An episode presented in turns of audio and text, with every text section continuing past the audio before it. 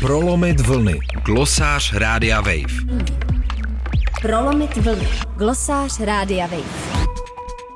Když jsme se s panem doktorem rozloučili, domluvili jsme se jakoby na další léčbě, na další schůzce, eh, tak se stalo to, že pan doktor se na mě vrhnul se slovy eh, neboj, já tě zase naučím líbat.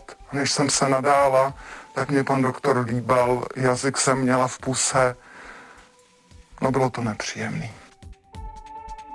Málo kdo v poslední době neslyšel o kauze psychiatra Jana Cimického, který měl sexuálně obtěžovat několik desítek žen. Jako první se s touhle informací přihlásila Jana Fabiánová a následovali další.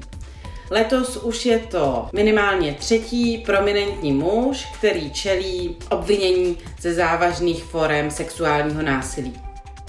Stejně jako v kauzách bývalého politika Dominika Ferryho a novináře Jiřího Hoška, tak i v kauze Cimického se ozývá spousta lidí, kteří říkají, že o nevhodném chování už dříve slyšeli, ale nic s tím nedělali.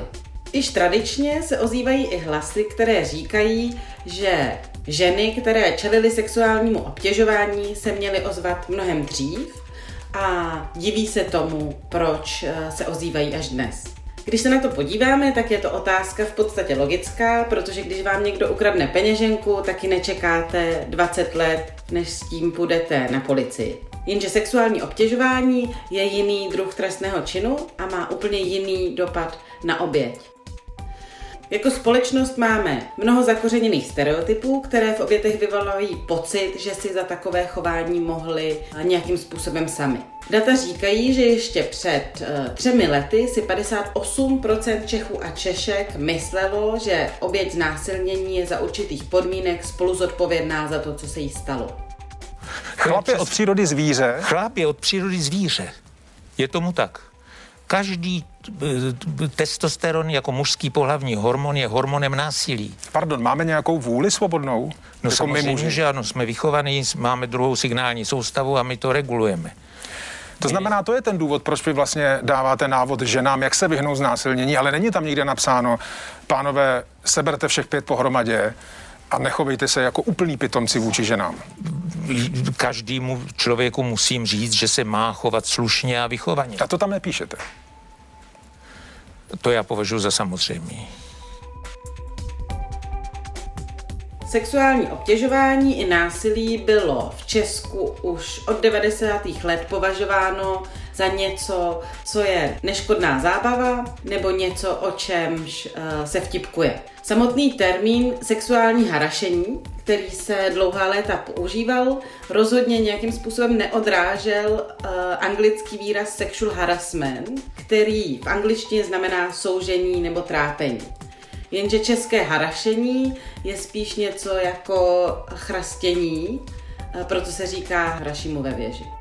Krom toho, že jsme používali eh, nevhodná slova k popisu sexuálního obtěžování, tak se tu ještě prominentní odborníci z oboru sexuologie, jako například Radim Uzel, sami chlubili tím, kolik žen za svůj život obtěžovali a případně pláceli po zadku. V takovém prostředí se dalo těžko očekávat, že se ženy začnou včas ozývat a svěřovat s tím, co se jim stalo.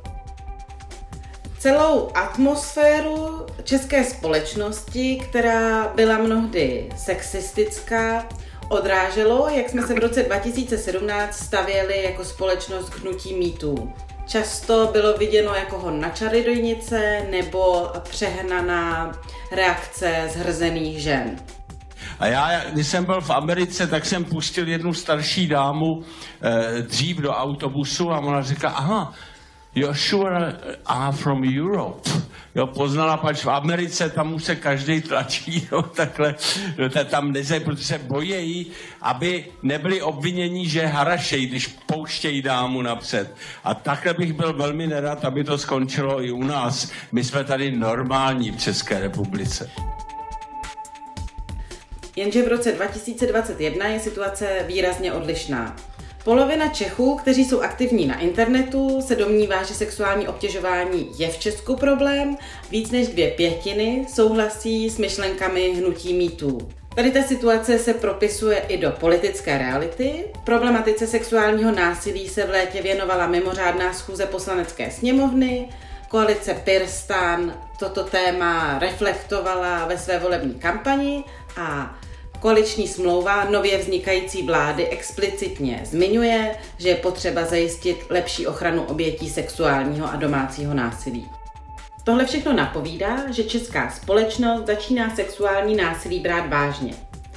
Díky tomu se nejspíš bude ozývat víc a víc obětí a budeme muset hledat cesty, jak se vypořádat s pachateli. Zodpovědnost za řešení ale nesmí ležet jenom na obětech. Musíme hledat systémová řešení, která obětem pomůžou ozvat se včas a pomůžou sexuálním obtěžování předcházet praxi se tohle začíná dít na několika vysokých školách v Česku, případně se tomuhle tématu začínají věnovat soukromé firmy. A to je dobře. Jenže je tu ještě spousta prostředí, kde se sexuální násilí přehlíží a kde se o tomhle tématu jenom šušká. Je potřeba, aby tyhle instituce a prostředí s tím začaly něco dělat. Dřív, než budou čelit nějakému skandálu.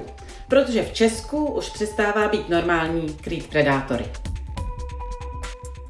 Pro Radio Wave Johana Nejedlová. Prolomit vlny. Glosář Rádia Wave. Prolomit vlny. Glosář Rádia Wave.